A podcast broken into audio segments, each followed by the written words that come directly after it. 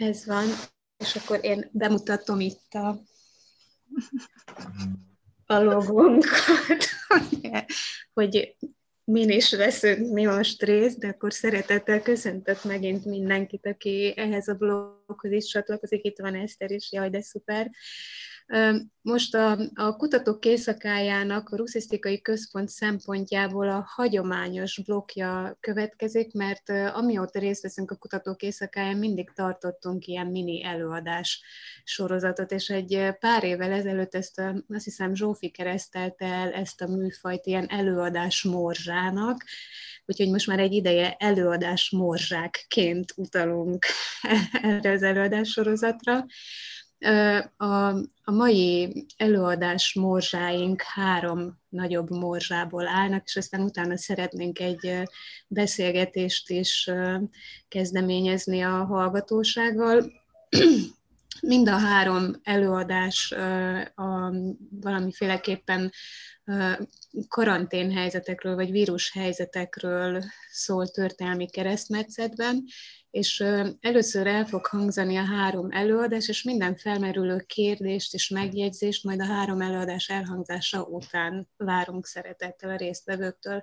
Először Szaniszló Orsolya, munkatársunk előadása következik, az a címe, hogy Harc a halálos kor ellen, a himlő elleni védőoltás megjelenése második Katalin uralkodása idején. Orsi, tiéd a szó.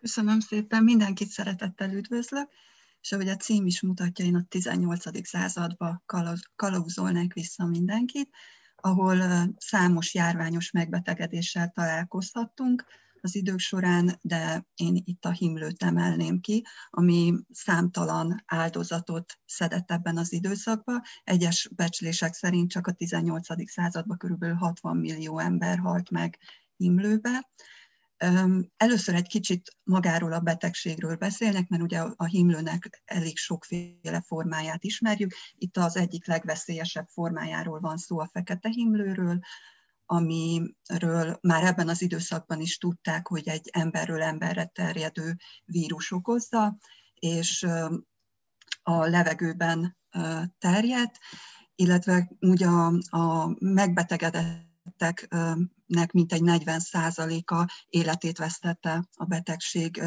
hatására. Sok esetben viszont azt nem tudták azonosítani, hogy a beteg ténylegesen himlő miatt halt meg. Akkor tudták azonosítani a betegséget, hogyha hogyha megjelentek a beteg testén fekélyes, gennyes kellések, de ez nem minden esetben történt meg. Ezért is lehet az, hogy amikor utána a vizsgálatokat folytatták, illetve kísérleteket folytattak, akkor volt olyan, aki azt mondta, hogy ő még soha nem volt korábban beteg, és az oltás során viszont kiderült, hogy mivel semmiféle jelét nem, tünetét nem produkálta a betegségnek, hogy valójában már átesett korábban a betegségen.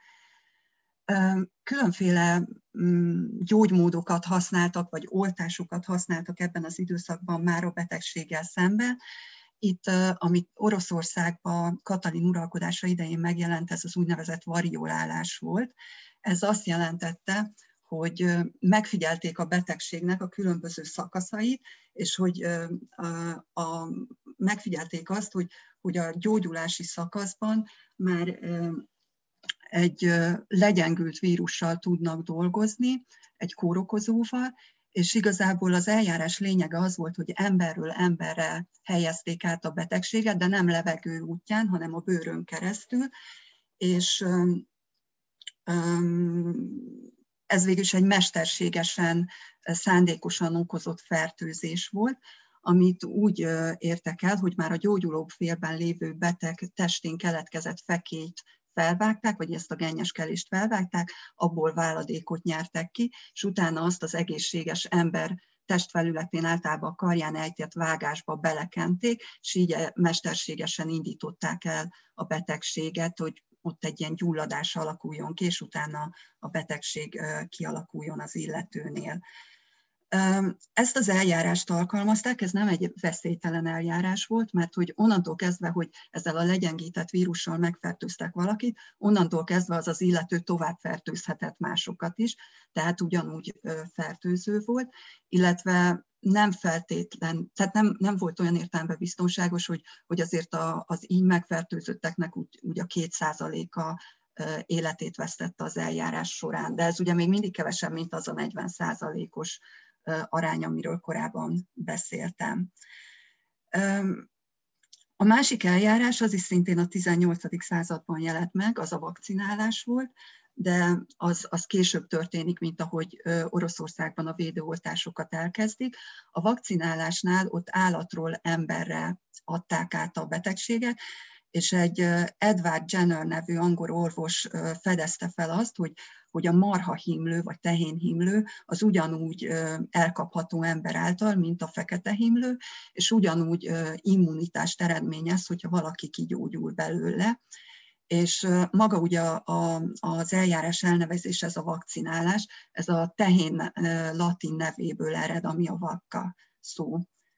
Tehát ebből ered az elnevezés. És akkor Érdekes megnézni azt, hogy miért is jutott el odáig második Katalin, hogy úgy döntött, hogy, hogy érdemes belekezdeni ebbe az oltási kampányba. Ugye a 18. században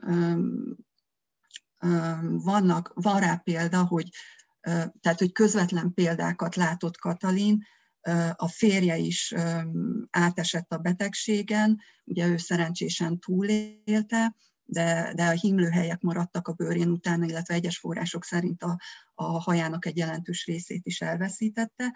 De hogyha korábban időszakot nézzük, akkor 1730-ban második Péter cár is himlőben halt meg, tehát ebből egyértelműen látszik az, hogy itt ez a betegség ez nem válogat, tehát hogy nincs korhoz kötve, hogy kik, kik a veszélyeztetettek, illetve nincsen nincsen olyan, olyan tényező, ami, ami korlátot szabna a betegség terjedésében.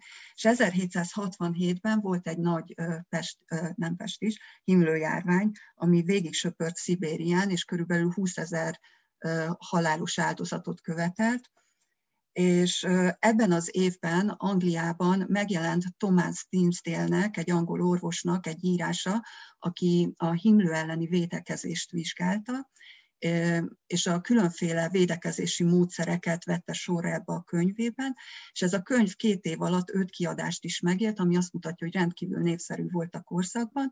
Katalin is találkozott ezzel a művel, és úgy döntött, hogy, hogy meghívja Oroszországba ezt a Thomas Dinsdale nevű orvost. Ez 1767-ben történt meg, Először Dinsdale visszautasította a meghívást, arra hivatkozva, hogy, hogy neki ott a családja Angliában, illetve már kiépített praxisa van, amit nem kíván hátrahagyni. De utána, amikor a következő évben, 68-ban Katalin újra meghívta őt Oroszországba, akkor olyan ajánlatot tettek neki, amit már nem tudott visszautasítani. Egyrésztről az utazási költségét teljes mértékben fedezték, illetve egy családtagja is elkísérhette. Erre 2000 fontot utaltak ki neki. Emellett évjáradékot kínáltak neki 500 font értékben, és egyéb más juttatásokat is kapott, valamint, valamint bárói címet is adtak neki kitüntetésekkel. Végül is majd az utazásra a fia Nathaniel kísérte el, aki szintén orvosnak készült, és ismerte a, a himlő elleni védekezés oltásnak a, a módszereit, így tudta apja munkáját segíteni.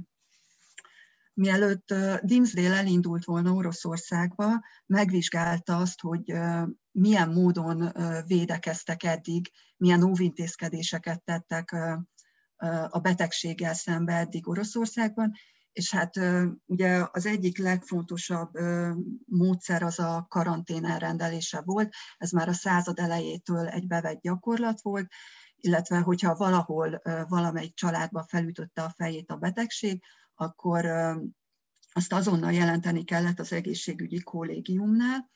hogyha nemes emberről volt szó, akkor se ő, se a családtagjai, se pedig a kezelőorvosa onnantól kezdve, hogy a betegség megjelent, onnantól kezdve nem jelenhettek meg az udvarban, egészen addig, amíg nem vált biztonságossá a dolog. Hogyha szegény emberről volt szó, akkor, akkor pedig azonnal karantént rendeltek el, lezárták a házát, másokkal nem érintkezhettek, az ajtajára kitettek egy táblát, ami jelezte, hogy beteg van a háznál, és ilyen esetekben a, a családnak a, az ellátását, illetve a kezelését onnantól kezdve központilag kezelték. Tehát, hogy ezeket a, a, a, az óvintézkedéseket előre felmérte Dinsdale, és hát amikor megérkezett Oroszországba, akkor azért neki az elsődleges páciense az a cárnő volt, illetve a fia nagyherceg Pál. Őket kellett volna beoltania elsőként, így, így az elsődleges feladata az az volt, hogy az ő egészségi, állapot, egészségi állapotukat megfigyelje. Szélesebb körben csak azt tudták az emberek, hogy Pált be fogják oltani, azt, hogy Katalint is, ezt, ezt titokban tartották egy jó darabig, és mivel ez az egész eljárás nem volt veszélytelen, ezért, illetve elég nagy felelősséget tett az orvos vállára, ezért Dinsdale azonnal kísérletekbe akart kezdeni, hogy a nagyherceg mm, korával megegyező fiatalokon tesztelje az oltást előbb, hogy felmérje, hogy milyen következmény, lehetséges kifolyásai lehetnek az oltásnak.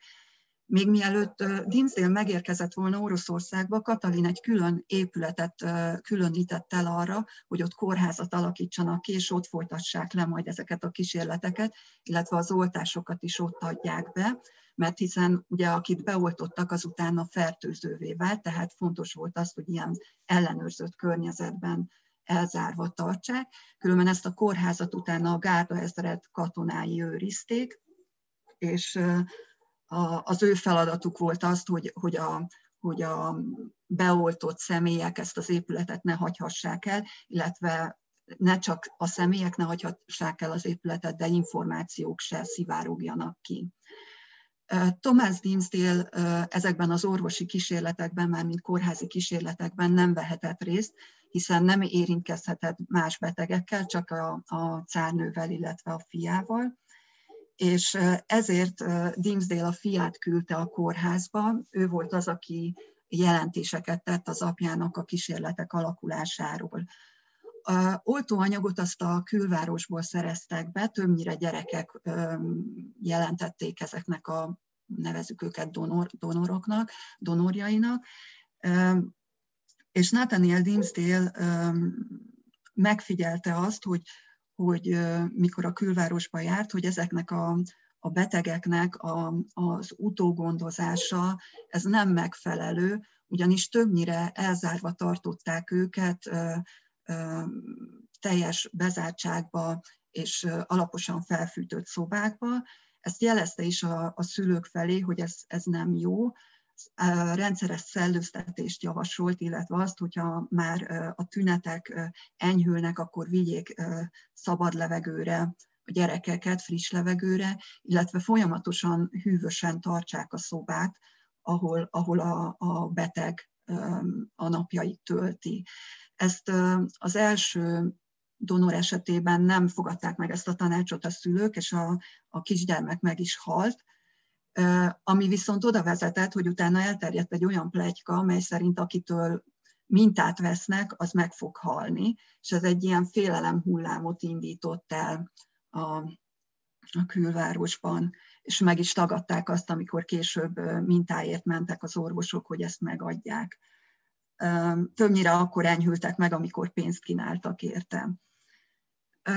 A kísérletek azok változó sikerrel zajlottak, volt, akinél meg tudták figyelni a betegség lefolyását, volt, akinél kiderült, hogy bár az illető azt állította, hogy soha nem volt korábban beteg, de mégis áteshetett már a betegségen.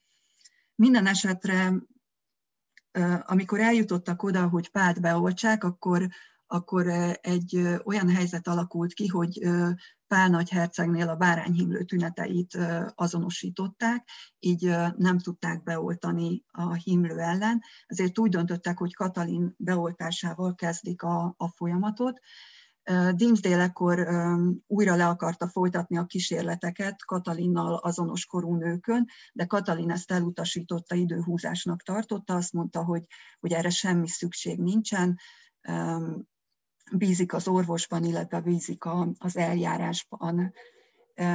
Ugyanakkor meghagyta, szigorúan meghagyta Dinsdale-nek, hogy a, az eljárás minden pontját részletesen dokumentálja, így szinte napról napra tudjuk követni Katalinnak a beoltásának a, sától kezdve a betegség lefolyásának minden mozzanatát.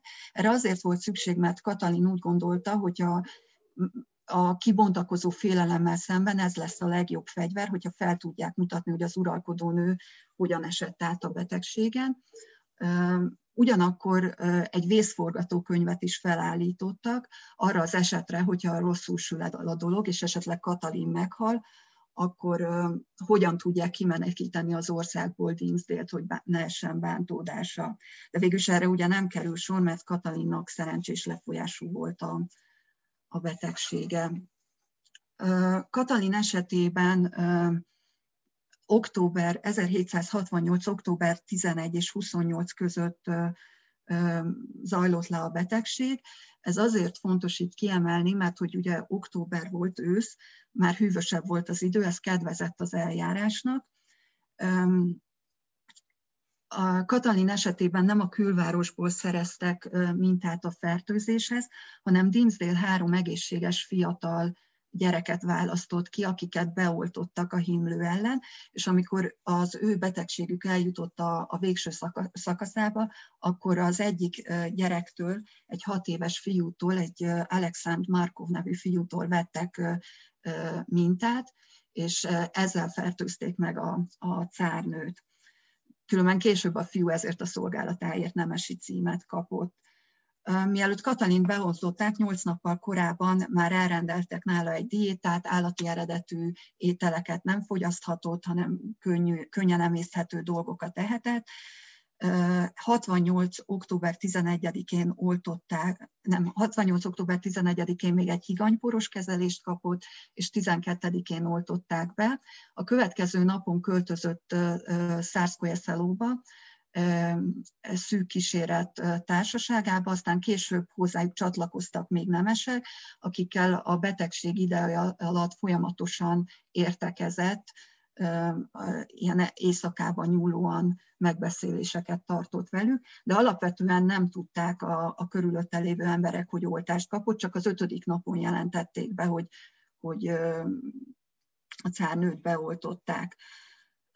A kezelésnél a higanyporos kezelés mellett glaubersóval, vízben feloldott glaubersóval itatták, illetve amikor torokfájásra panaszkodott, akkor egy ilyen gargarizáló oldatot állítottak neki elő tényleg napról napra nyomon követhető, hogy hogy alakul az egészségi állapota a cárnőnek. Tudjuk azt, hogy, hogy amikor a fertőzés, a gyulladás beindult, ő mindkét kezébe kapott az oltóanyagból, akkor lázrohamok alakultak ki nála, leveltség, bágyadság lett úrá rajta, végtagi fájdalmat, végtagi fájdalomra panaszkodott, étvágytalan volt, különben végig diétán tartották, és igazából pár nap alatt átesett a betegség legsúlyosabb szakaszán. Október 20-a volt az, amikor fekélyes kelések jelentek, jelentkeztek rajta, ez a betegség csúcsát jelentette. Először az arcán, illetve a csuklóján, aztán a teste többi részén is 23-án kezdett el torokfájásra panaszkodni, akkor a, a torkában, a manduláján is egy ilyen fekélyes kelés alakult ki, és akkor egy ilyen meleg vízben feloldott fekete ribizli dzsemmes koktéllal kellett gargarizálnia. de ez a, a gyulladás ez hamar elmúlt. És igazából ettől kezdve, ahogy, ahogy ezek a kellések kezdtek lóhadni, attól kezdve már a tünetei is múlni kezdtek.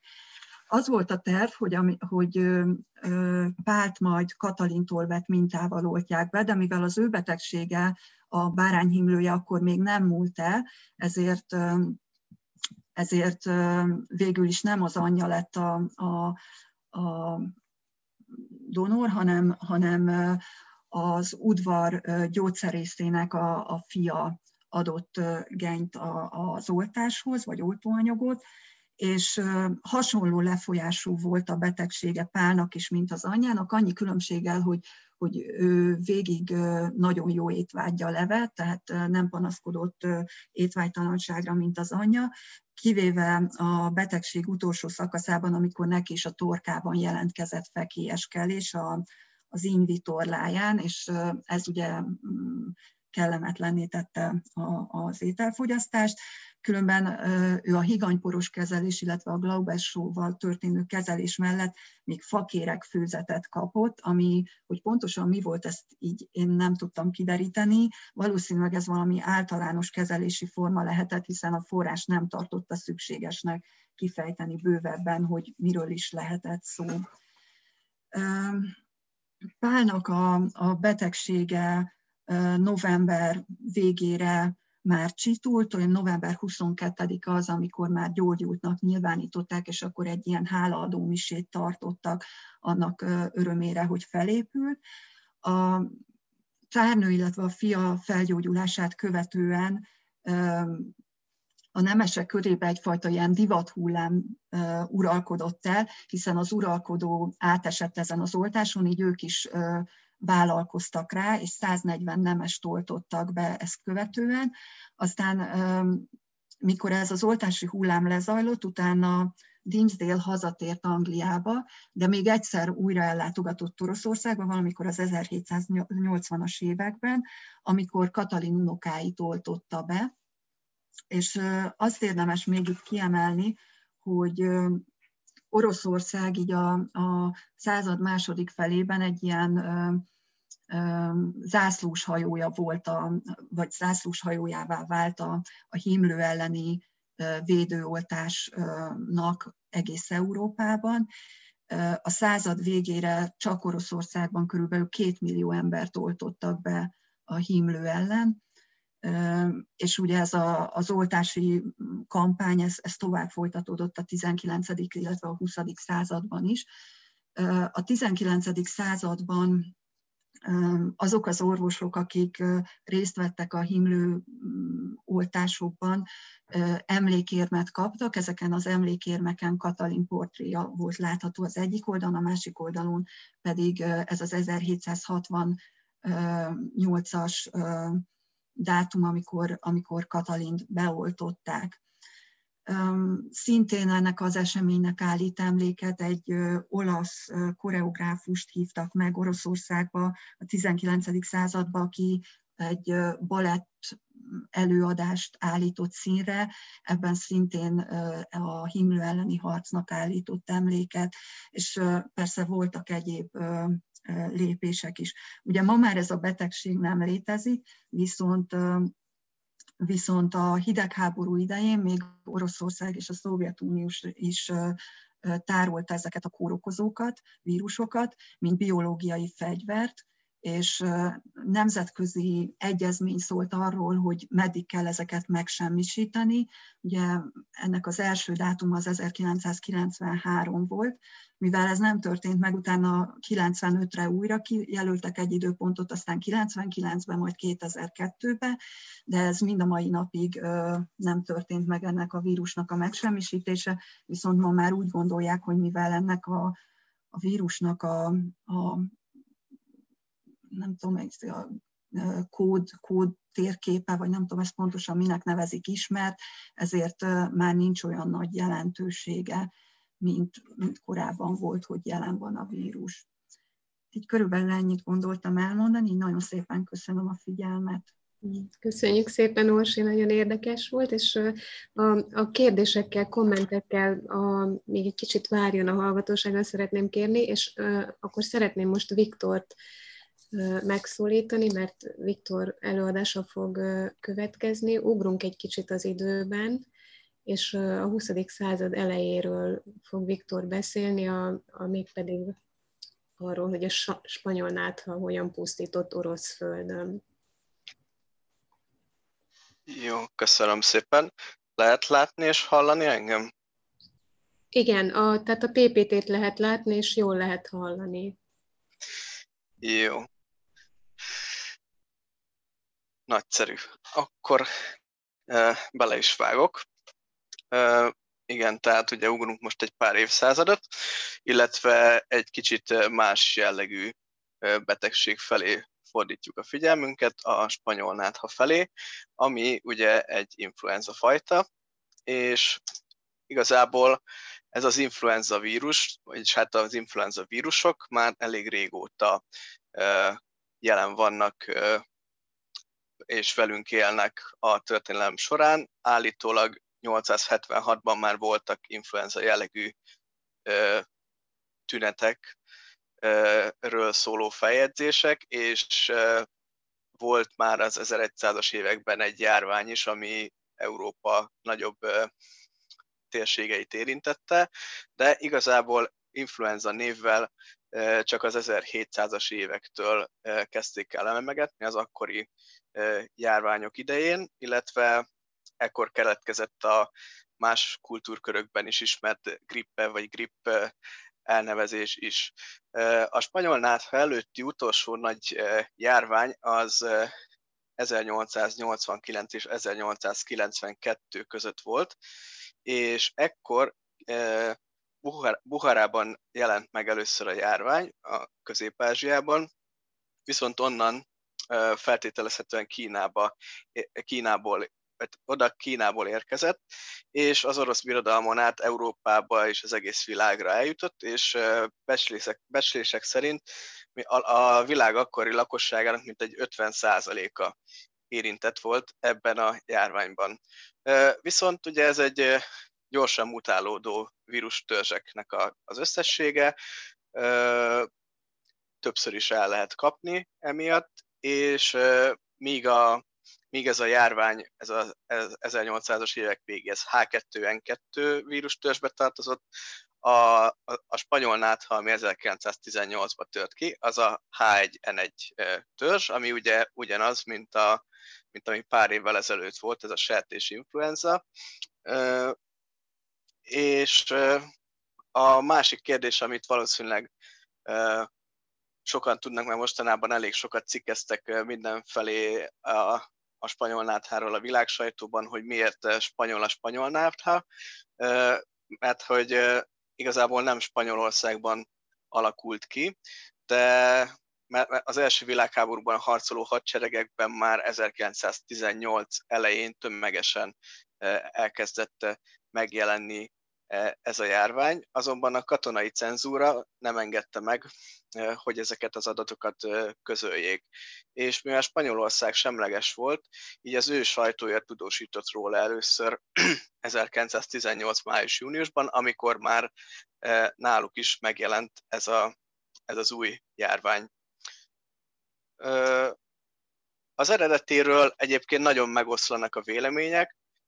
Ugye az influenzák többsége az vízi madarakról terjed át emberre, és Kínában van egy ilyen hatalmas nagy mocsárvilág, ahol évezredek óta élnek ezek a vízimadarak, azonban ezt a feltételezést kicsit cáfolja az, hogy, a, hogy maga ez a H1N1 spanyol nátha, ez ugye sertés influenza, tehát sertésekről terjedt valahogy emberre. Itt egyéb, tehát, hogy a virológusok inkább azt feltételezik, hogy, a, hogy valahogy a sertéseken keresztül az ivóvíz közvetítésével juthatott el az emberi szervezetbe. De a kínai eredetről nem tettek le sokan, Például ugye a, ekkoriban olcsó munkaerőt szállítottak mind az Egyesült Államokba, mind Angliába. Ezek voltak a kínai kuli munkások, és ezek között már feljegyezték, hogy néhányan eléggé rosszul voltak, de aztán ráfogták, hogy tengeri betegség, aztán beállították őket dolgozni. Aztán, mivel úgy gondolták, hogy ezek a, járványok mindig keletről érkeznek, ezért azt is gondolták, hogy a Vladivostokból a európai frontokra vezényelt orosz katonák terjesztették ezt tovább, de olyan feltételezés is volt, hogy a gennyes hörkhurutból fejlődött tovább ez a vírus, ugyanis 1917 végén több angol katonánál is ilyen hörkurut fertőzést fedeztek föl. Ami biztos, hogy a, azt, amit ma spanyol náthának hívunk, azt először az első igazolt megbetegedései 1918. január-februárjában a Kansas állambeli Fort Riley katonai erődjében voltak, és az innen kivezényelt amerikai katonák vitték tovább ugye az európai frontra, és Franciaországban Brest és Bordeaux környékén volt az első európai detektálása és tömeges megjelenése. És hát ugye itt a, továbbadták az angol és a francia katonáknak, akik pedig mondjuk eltávozást kaptak, azok pedig továbbadták otthonra. Ezt ugye a terjedést azt segítette az is, hogy rosszak voltak az egészségügyi higiéniai körülmények, az is, hogy nem beszélhettek nyíltan a betegségről, nem volt nyilvánosság, és ahogy említettem az előbb, a katonáknak a mobilitása igencsak elősegítette, hogy ez, az, e, hogy ez a, az influenza világjárványá fejlődhessen.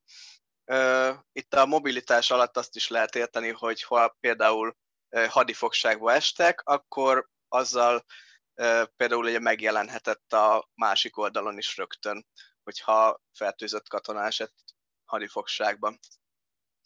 És hát ugye annyiban is hasonlít a mostani COVID-19-hez, hogy több hullámban támadt ez a betegség. Az első hullámra az volt a jellemző, hogy kevesebb volt a megbetegedés, és a halálozási szám is jóval kisebb volt. Ez itt gyakorlatilag végig söpört egész Európán, áprilistól július-augusztusig, és hát Indiában okozott egyébként a leg, okozta a legnagyobb pusztítást. Ott a második hullámban egyébként mint egy 5 millió ember halt bele. Ez látszik is, hogy a második hullám az sokkal nagyobb esetszámmal és sokkal nagyobb halálozási rátával dolgozott. Ebben a második hullámban egyébként az nagyon elszigetelt szigetországokon kívül szinte az egész világ megfertőződött. A harmadik hullám az egy kicsit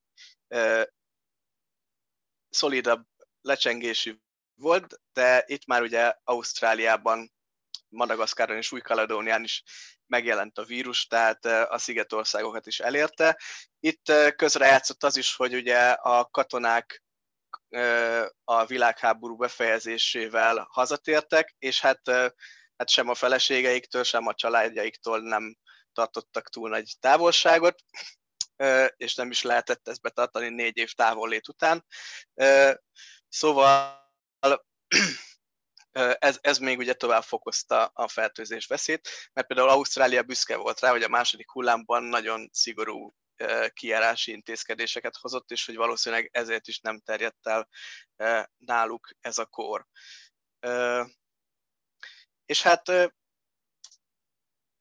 itt láthatóak az összjárványügyi adatok, a föld lakossága ekkor majdnem két milliárd fő volt, és gyakorlatilag a, világ 30%-a átesett ezen a fertőzésen, és az összlakosságból mintegy egy másfeles ö, halálozási arány volt. Bár ez a, ez a konzervatív becslés, mások azt mondják, hogy 50 vagy akár 100 millió halottja is lehetett. Ez már egy kicsit durva, viszont összehasonlításul az egész első világháború során mintegy 15-22 millió ember vesztette életét, tehát több ember életet követelt, mint maga a világháború. És ami még érdekessége volt ennek a betegsége, hogy különösen nagy volt a mortalitás a fiatal korosztályban a többi influenza vírushoz képest. Itt látható ezen az ábrán, hogy, hogy egy hatalmas kiugrás volt gyakorlatilag ebben a harcoló katona ifjú korosztályban. És ezt azzal magyarázták, hogy, a, hogy az idősebb korosztály valószínűleg már átesett az 1800-as évek végén a másik influenza járványon, de mivel az egy másik vírus törzs, ez nem magyarázza ezt a, ezt a dolgot. Az biztos, hogy itt tényleg egy, egy nagyon agresszív formájával lehetett találkozni a, a, a, az influenzának. Szinte napok alatt egy magas láz, eszméletvesztés és tüdővérzés, vagy pedig a keringési rendszernek a teljes összeomlása volt megfigyelhető, és hát ugye elég sokrétű tüneteket mutattak, és nagyon nehéz volt megkülönböztetni a többi betegségtől. Na most így,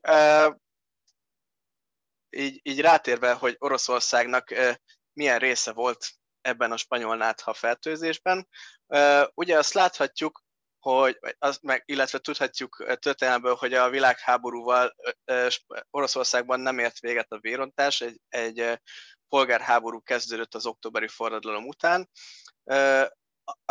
és különböző becslések alapján a, ennek a polgárháborúnak az összes vesztesége 13 millió fő volt, és ebből mintegy fele járvány vagy éhínség áldozata lett.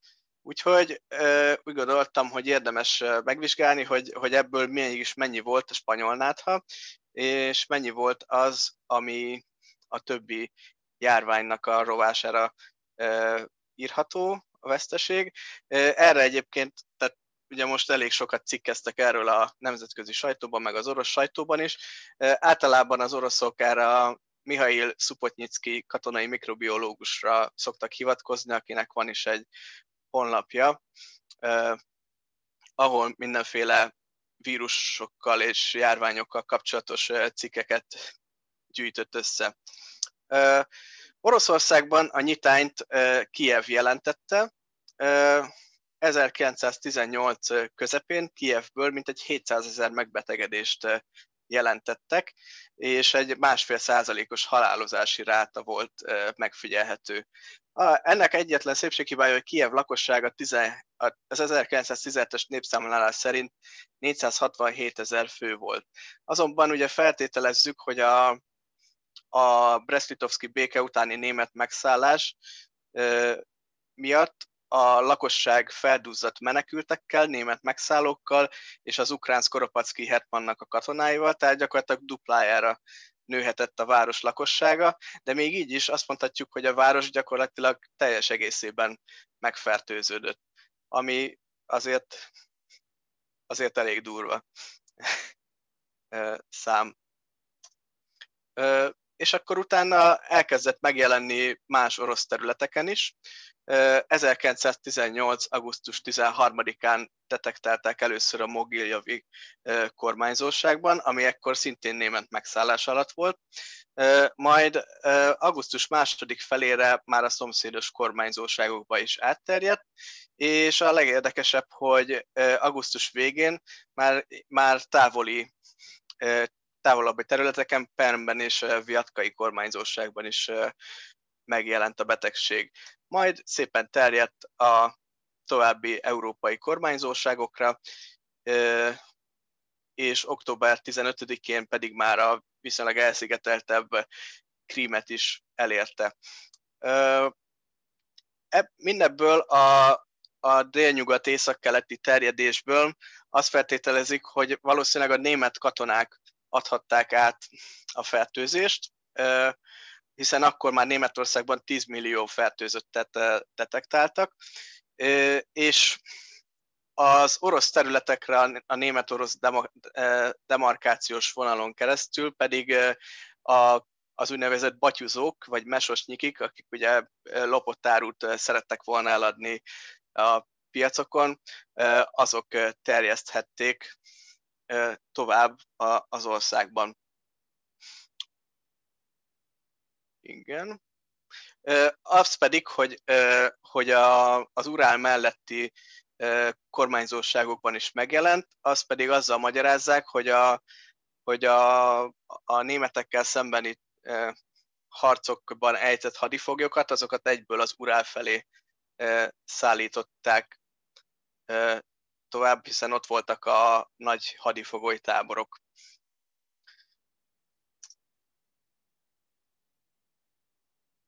Mm, igen. Oroszországot illetően a járványügyi számok a spanyol náthával kapcsolatban. 1918-19 folyamán az egészségügyi népbiztosság publikált adatokat a spanyol náthával kapcsolatban. Ő, ők szerintük ez alatt az egy év alatt valamivel több mint egy millió eset fordult elő 35 kormányzóságban. Azonban ezt sokan alulbecsült számnak gondolják, mert nagyon hasonló ez a magas láz, ez eszméletvesztés, stb. ez nagyon hasonló ugye a tifuszhoz, ezért sokszor halálokként azt írták bele a halotti anyakönyvi kivonatba, hogy tifusz miatt halt meg az ember, holott lehet, hogy influenzás volt. Illetve volt egy, tehát belenéztek néhány köpetmintába is, és az alapján pedig tüdőpestisre gondoltak, hiszen baktériumokat találtak a, a nyálban, de ekkor még valószínűleg nem, nem tudták, hogy, a, hogy az influenza gyakran bakteriális fertőzéssel is együtt jár, tehát ez is lehetett egy sima influenza.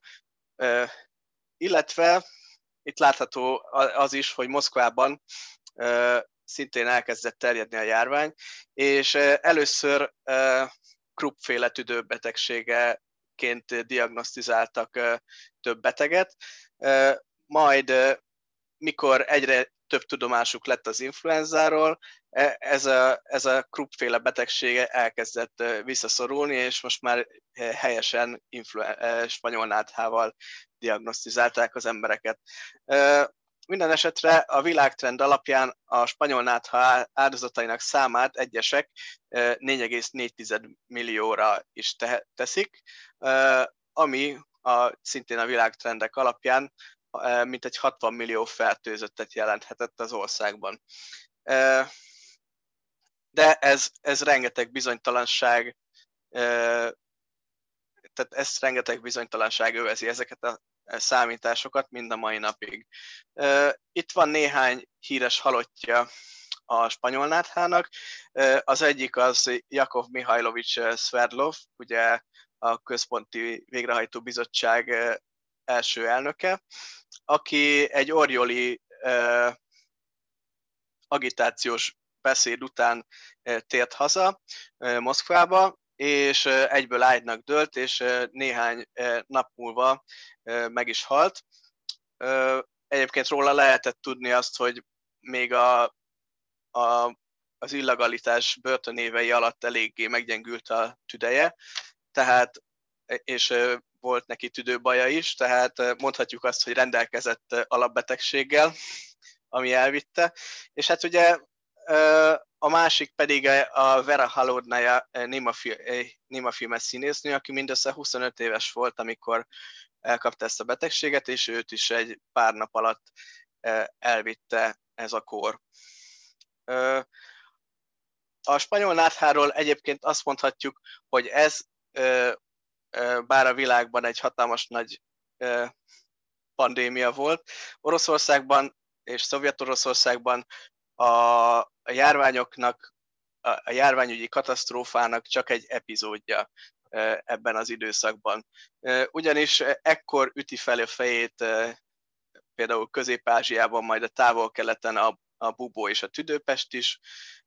Találkozunk több mint, 40, mint egy 40 kormányzóságban kolerával, amik gyakorlatilag sokszor egész falvakat írtott ki, és ami még nagyon érdekes, hogy a, hogy a malária egészen északi területekre is eljutott ebben az időszakban, ami eredetileg egy trópusi vagy szubtrópusi betegség volt, de ez tehát most ész, tehát sokkal északabbi területeken is szedte az áldozatait.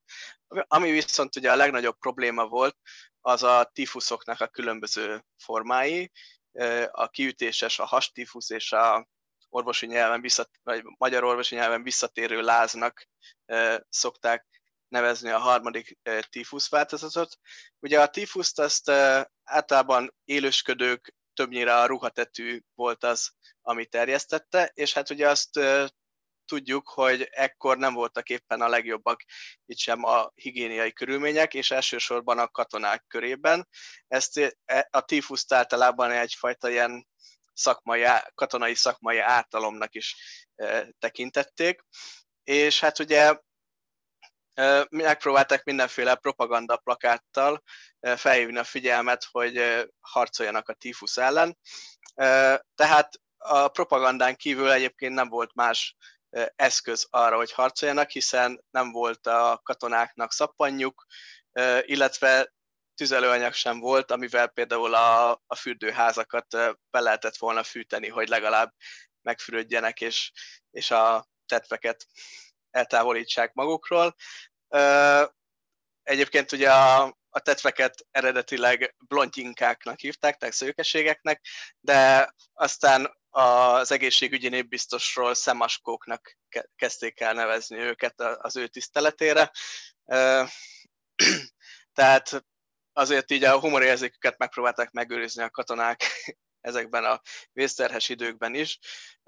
Minden esetre tehát a, spanyol nátha mellett ahhoz a 6 millió áldozathoz ez a rengetegféle másik betegség is, is hozzájárult, e, és azok közül is legelső sorban a tífusz, amivel ugye keverték a spanyol náthát, de tehát, hogy, tehát az is lehet, hogy ez spanyol nátha volt, de, de jó kérdés.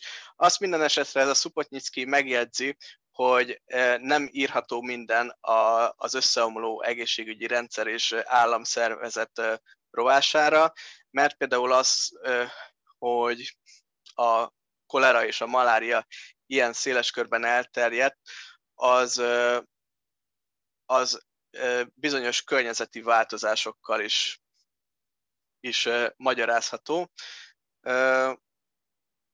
Minden esetre azt lehet mondani, hogy volt miből válogatni, mert hogy különböző, tehát e, ezek mind különböző biológiai eredetűek, biológiai környezetet kedvelő kórokozók voltak, és, és hát sajnos szörnyű tragédiákhoz vezettek. Tehát gyakran a fehér és a vörös hadseregek állományában több volt a tífuszban meghalt katona, mint, mint a harctéren elesett. És tehát gyakorlatilag Kolcsak hadseregét is ez tizedelte meg, és az észak-kaukázusi Észak-Kaukázusban a vörös katonáknak is egy, egy ilyen szörnyű gócponton kellett átesniük, ami, ami ott egy ideiglenes vereséget is okozott számukra. A kolcsak féle pedig hozzájárult ahhoz, hogy a járványokat elterjesszék az egész transzibériai vasútvonal mentén. Hát én igazából ennyit szerettem volna elmondani. Köszönöm a figyelmet. Köszönjük szépen, Viktor. Most már tudjuk, hogy virtuálisan is lehet tapsolni, de én tapsolok így is. A, most a harmadik előadás morzsa következik. A, ugye az előadás címében azt ígérem, hogy egy 50 évvel ezelőtti eseményről lesz szó, az odesszai kolera járványról és a karanténról, de végül is három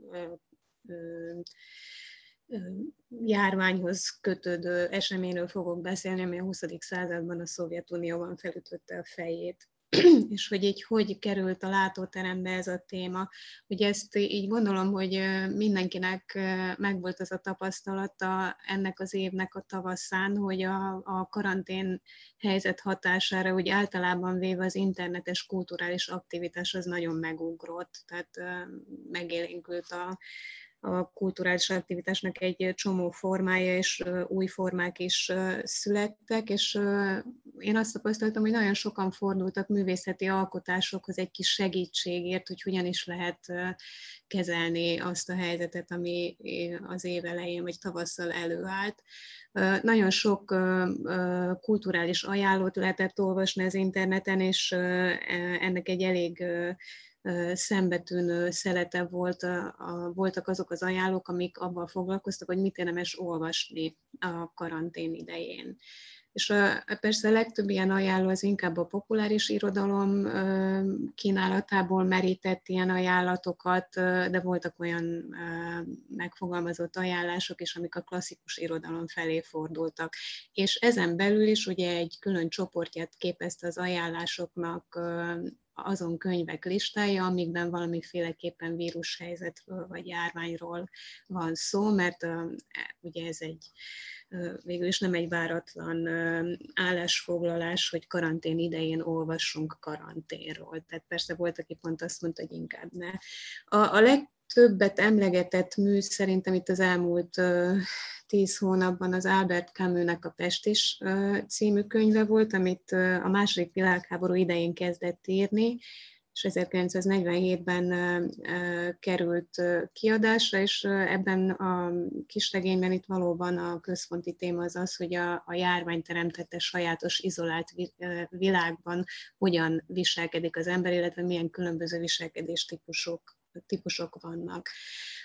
De végül is, bár így Camusről nem mondhatjuk, hogy egy, egy derűs író lenne, de végső soron azért ezt a Pestist lehet úgy olvasni, mint egy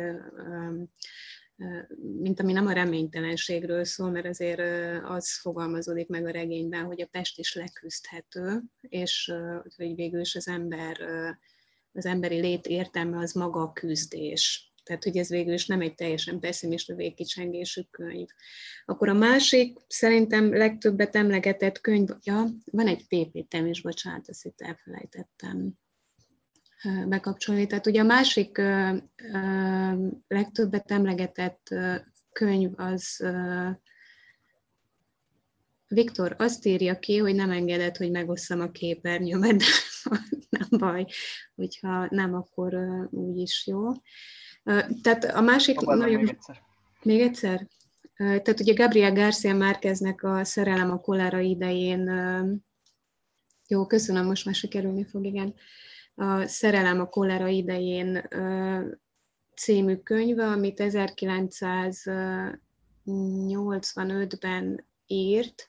Na most szerintem ez a, a szerelem a, a kolera idején, ez kevésbé a járvány és az emberi izoláció kérdéskörét feszegeti, mint inkább a,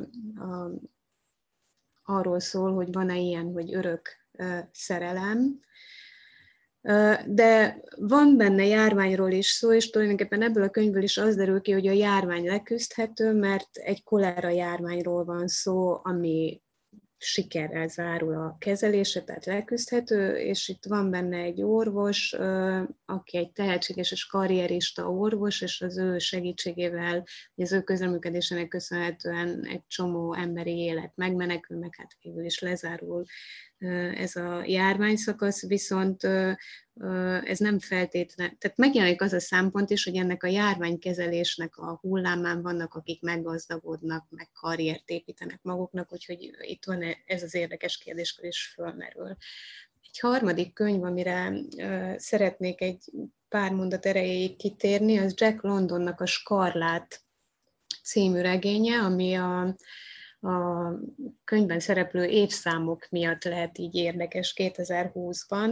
Tehát ezt a könyvet 1912-ben írta Jack London, és egy olyan,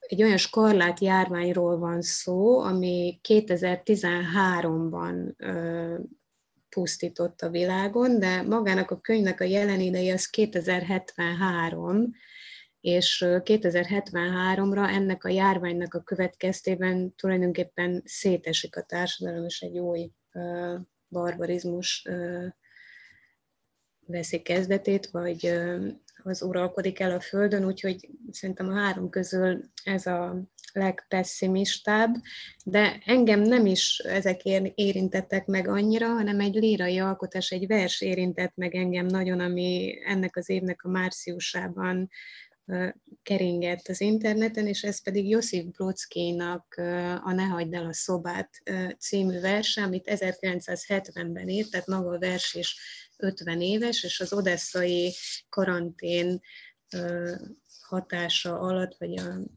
annak az élménynek a hatása alatt keletkezett ez a vers, és a vers miatt éreztem úgy, hogy ezzel, ezzel a járvány történettel egy kicsit szeretnék foglalkozni, és ahogy ennek az 1970-es odesszai járványhelyzetnek a, a leírását olvasgattam, akkor futottam bele még másik két járvány leírásába, ami a 20. századi Szovjetunió történetét borzolta.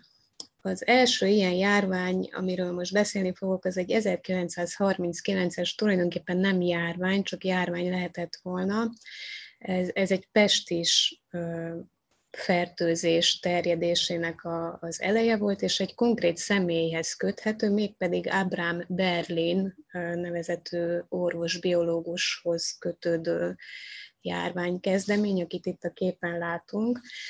Ez az Abraham Berlin ebben az időben, tehát 39-ben Szaratovban ért, és ott egy ilyen orvosbiológiai laborban dolgozott, és az volt a feladata, hogy vizsgálja a tüdőpest és kórokozójának a, a viselkedését, a cél pedig az volt, hogy hatékony oltást tudjanak kifejleszteni. Ez az Abraham Berlin 1930 és 36 között Mongóliában Ulaanbaatar mellett volt hat éves kiküldetésben, és avval a feladattal érkezett oda, hogy építsen fel egy, egy pestis kutató bázist Ulaanbaatartól nem messze, és miért pont ott?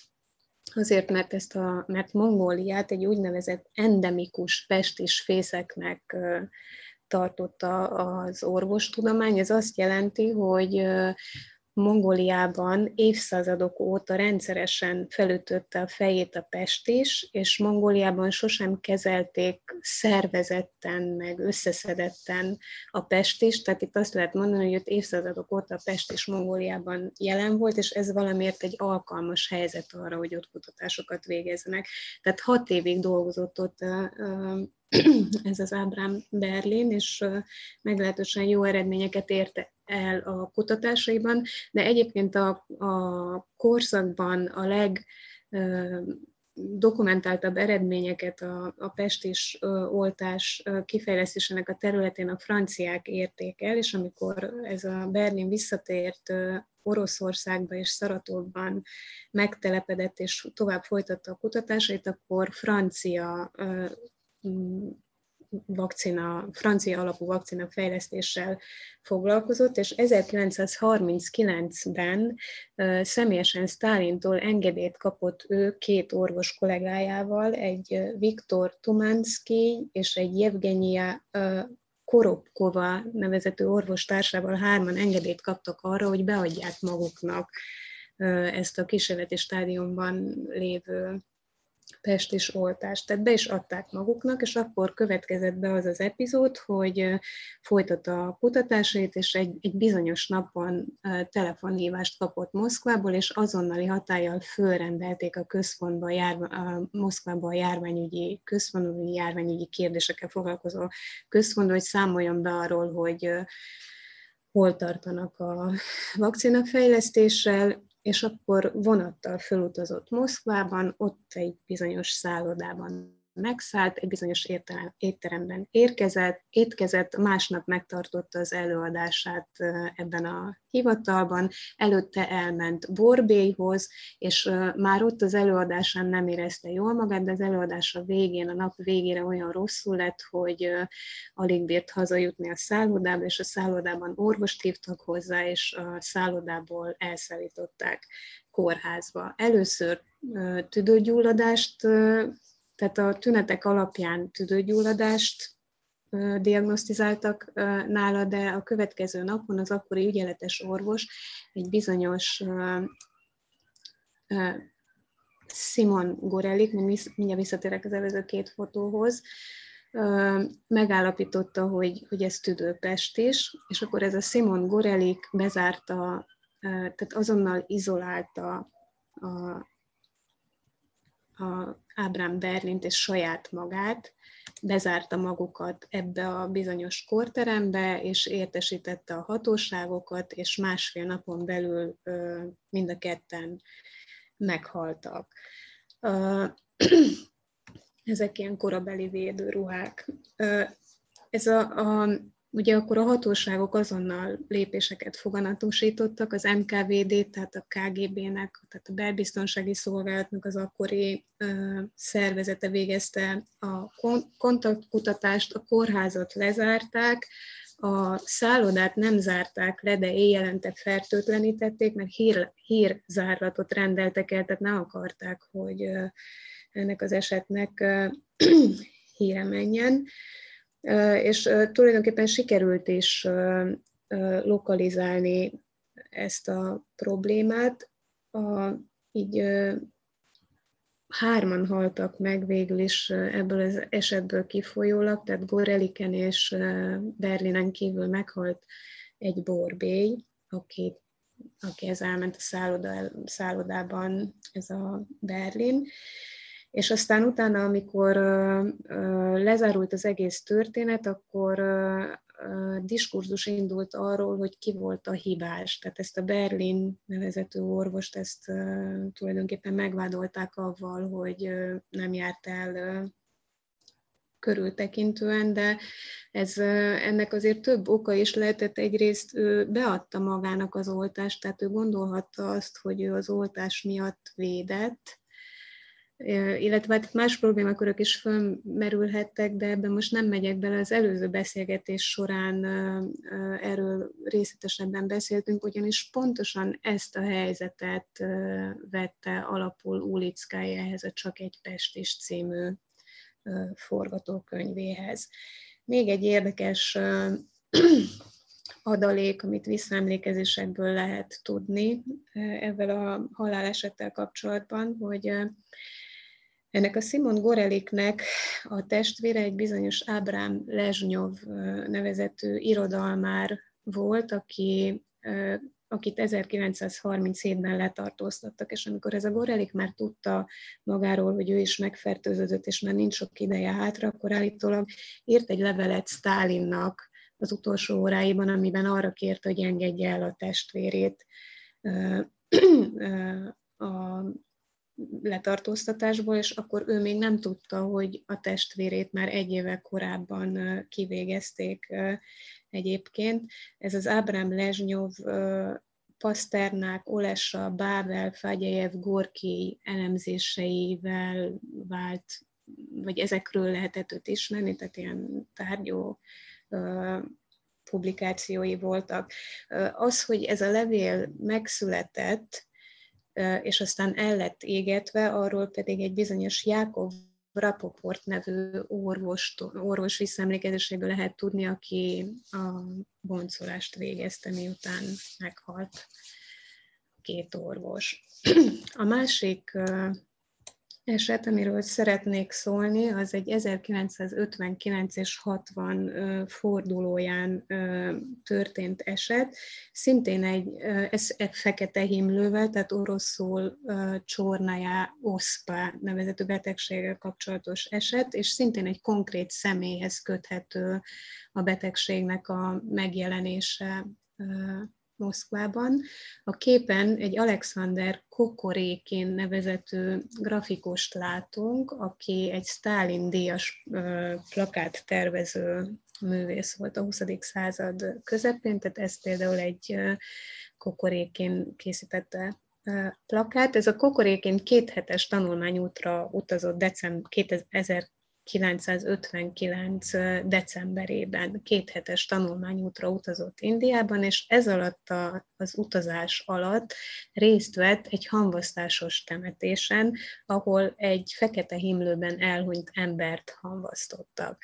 Ez a, a kokorékén, ez állítólag be volt oltva, egy éve korábban kapott oltást fekete himlő ellen és akkor vásárolt egy csomó ajándékot, és hazatért, de már hazatértekor már a repülőtéren nem érezte jól magát, és másnap elment orvoshoz, ahol influenzát diagnosztizáltak nála, pedig akkor már tele volt a teste kiütéssel, de ezeket a kiütéseket allergiás reakciónak gondolta az orvos, aki megvizsgálta, aztán hazaengedték, de aztán utána még rosszabbul lett, és a, tehát a lényeg az az, hogy tehát december 23-án lett rosszul, és december 29-én meghalt.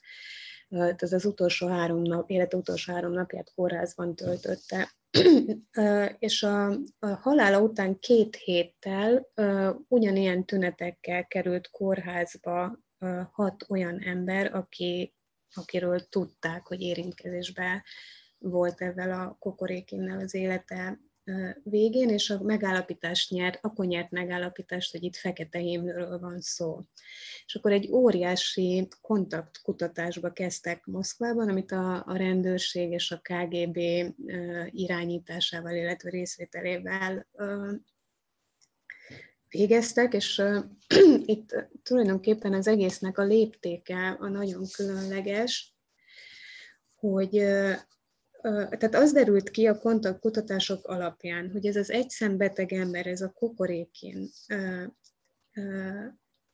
a, attól kezdve, hogy a tünetek megjelentek nála addig, hogy meghalt, 1500 közvetlen kontakt szemét produkált, de összesen 9342 olyan szemét térképeztek fel, akik második körben, tehát első vagy második körben kontakt személynek számítottak, és ezt a 9342 embert, ezt két hét alatt kutatták fel, és kerültek kórházi karanténba, illetve az 1500 ember, az első körös kontakt személyek kerültek kórházi karanténba, és a, a több mint 7000 többi kontakt személy pedig házi karanténra lett utalva.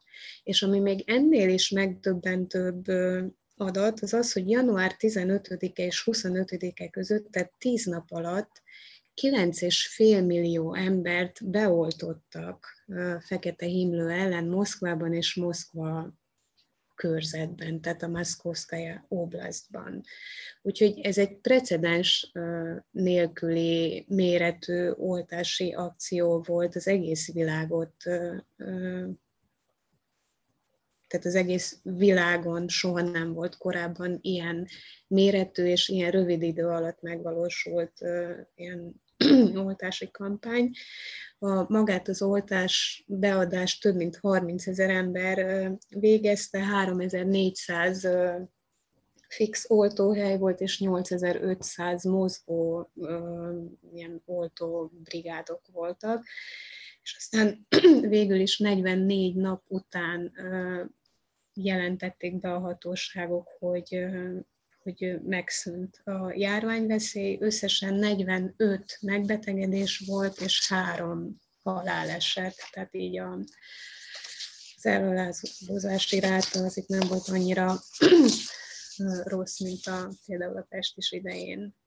És akkor a harmadik eset az az 1970-es odesszai karantén hátterét fog egy kicsit megvilágítani. Tehát ugye itt 1970-ben Odesszában és a környező városokban kolára járvány volt.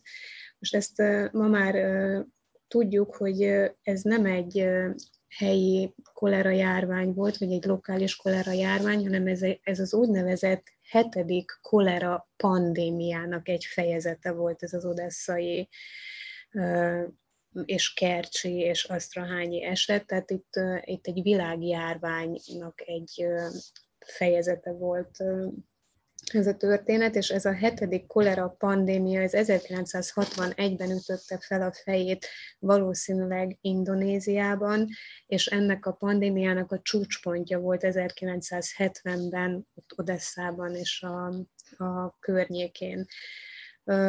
Ma már azt is lehet tudni, hogy ennek a hetedik kolera pandémiának volt 1965-ben is egy elég intenzív szakasza a Szovjetunió területén, mégpedig Üzbegisztánban, de azt a szovjet hatóságok nem hozták a világ járványkezelő hatóságainak a, a tudomására. A 1970-ben a először 1970 júliusban Batumiban és Asztrahányban találtak betegeket először, Batumiban 17 beteget, Asztrahányban pedig egy hónap alatt 1270 beteget regisztráltak, és ez a járvány augusztus elejére ért el Odesszába és Kercsbe. Odesszában az első héten, tehát augusztus 2 és 9-e között 126 beteget regisztráltak, akik közül heten haltak meg.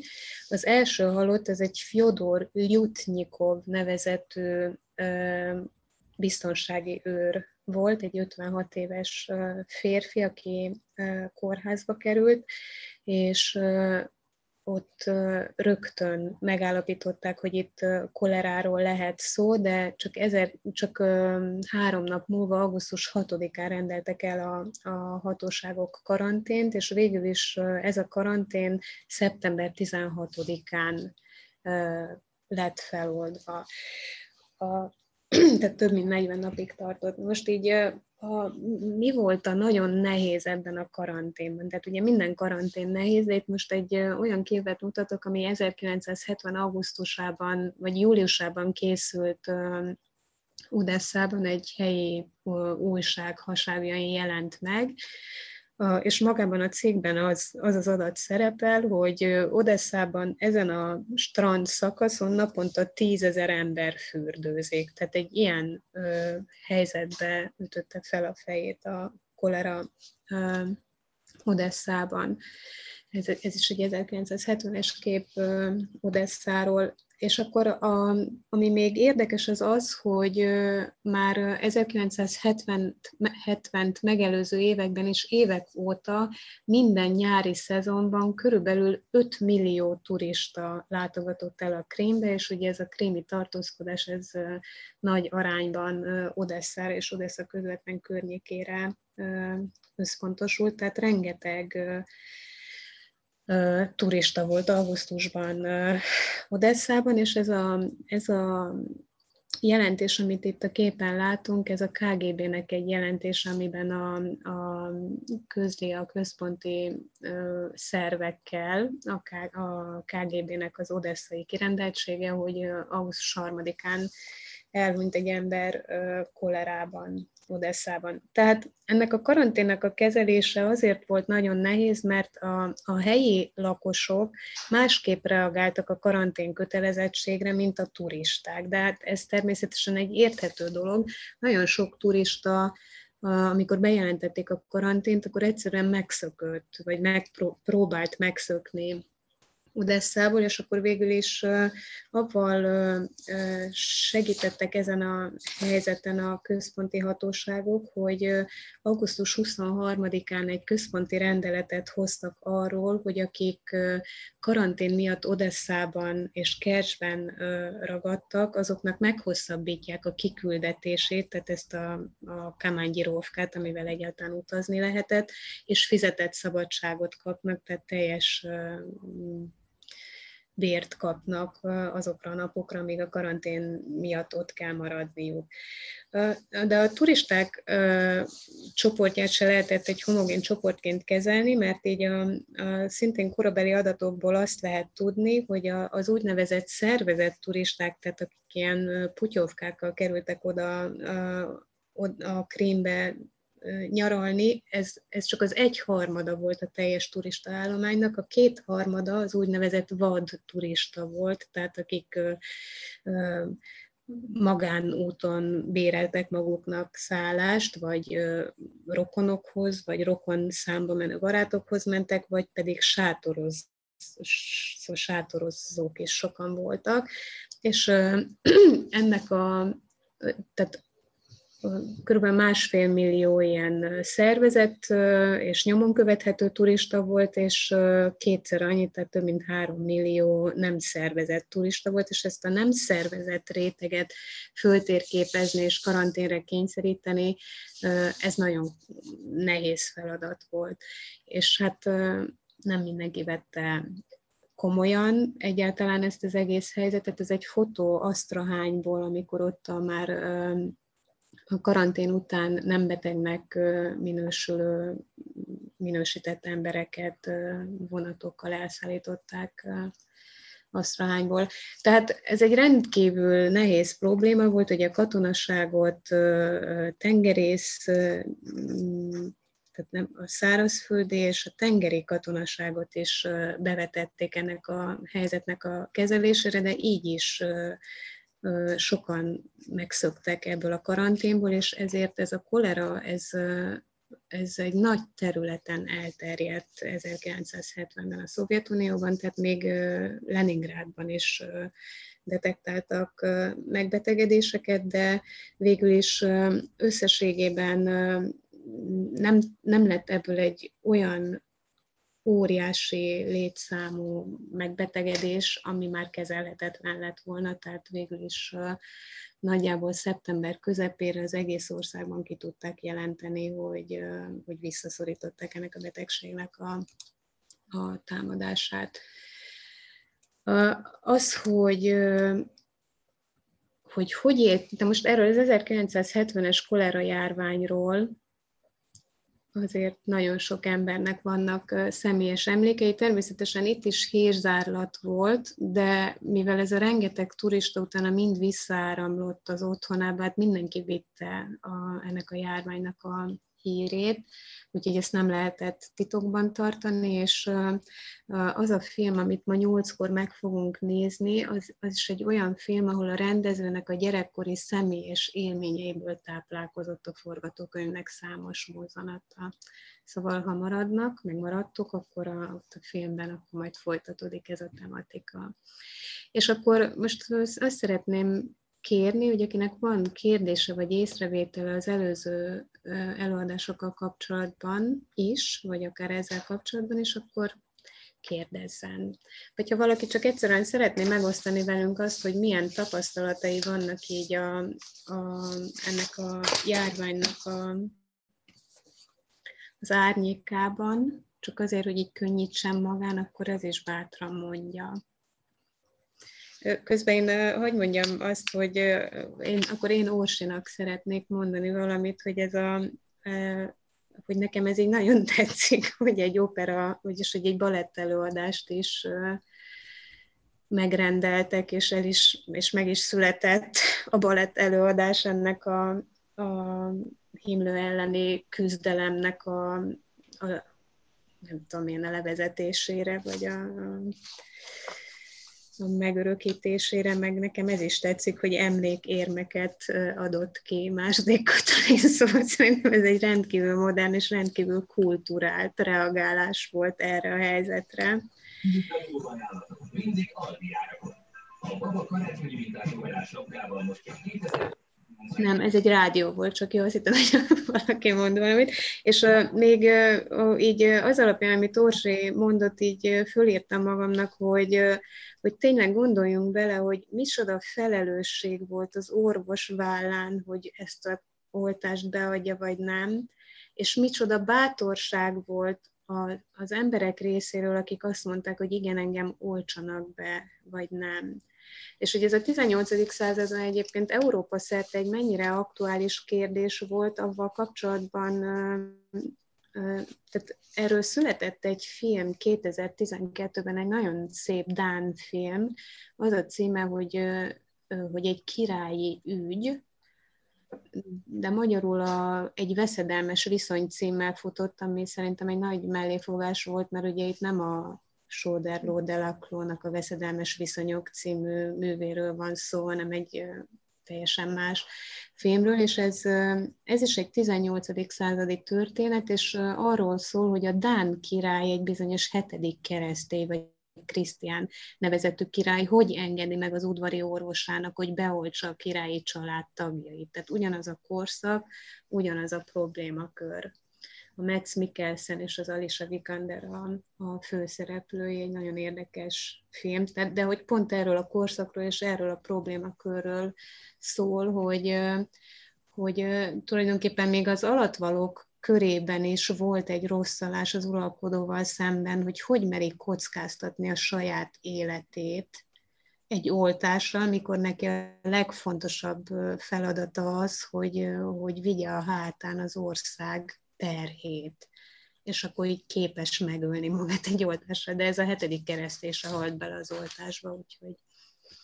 De ugyanakkor itt az oroszországi példa meg azt mutatja, hogy nagyon fontos az uralkodónak a példamutatása, mert hogy őt hát fogják igen, követni. Igen. Hogyha ő átesik rajta, akkor, akkor igen. vállalják a, az alsó néprétegekben is az oltást. Lehet kérdezni?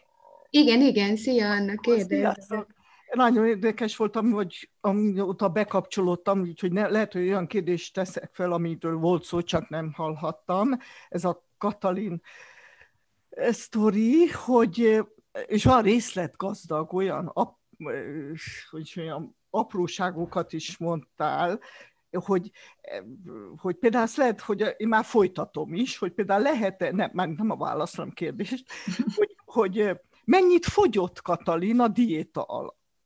Utána, az, hát sajnos erről nem ír a forrás. Vagy, vagy hogy volt-e injekciós tű, mivel adták be az oltást, és az hogy ment biztonságosan? Ment-e biztonságosan? Így oltásnak mondtam, de lehet, hogy van erre valami ha, ö, jobb szó is.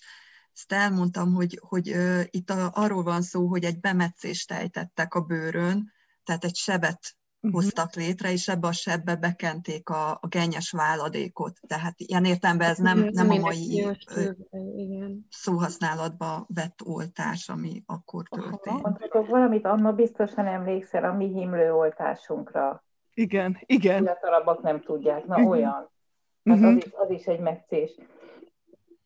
Igen, és örök élet a nyoma a bőrön. Igen.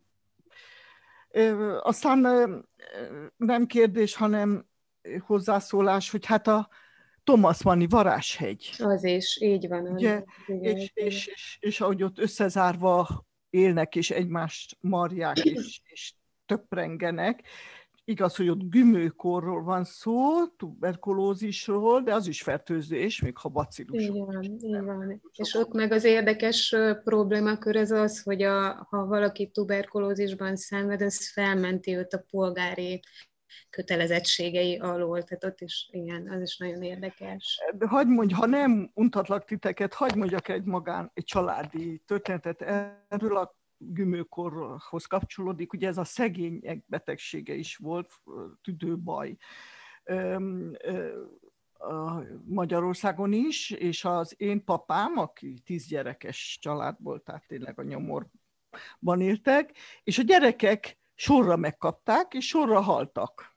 És amikor a papámra került a sor, akkor ő olyan kisebb kamasz volt, és bevitték egy ilyen szegény kórházba őt is, és sorra haltak mellette a gyerekek, és ő elhatározta, hogy ő nem fog meghalni, és amit nagy nehezen szereznek elemózsiát, és bevitték neki, azt ő meg fogja enni.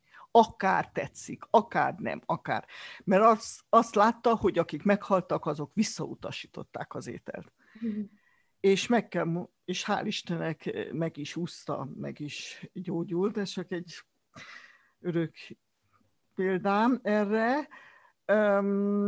Hát ugye tudjátok, akik ismernek engem, hogy én is egy vírus hasonlóan terjedő, mint ez a mostani vírus fertőzés áldozata vagyok, ugye ez a polió vírus, ez a gyermekbénulást okozó vírust, és hát egy hol orosznak, hol lengyelnek nevezik ugye a professzort Albert, hogy is hívják?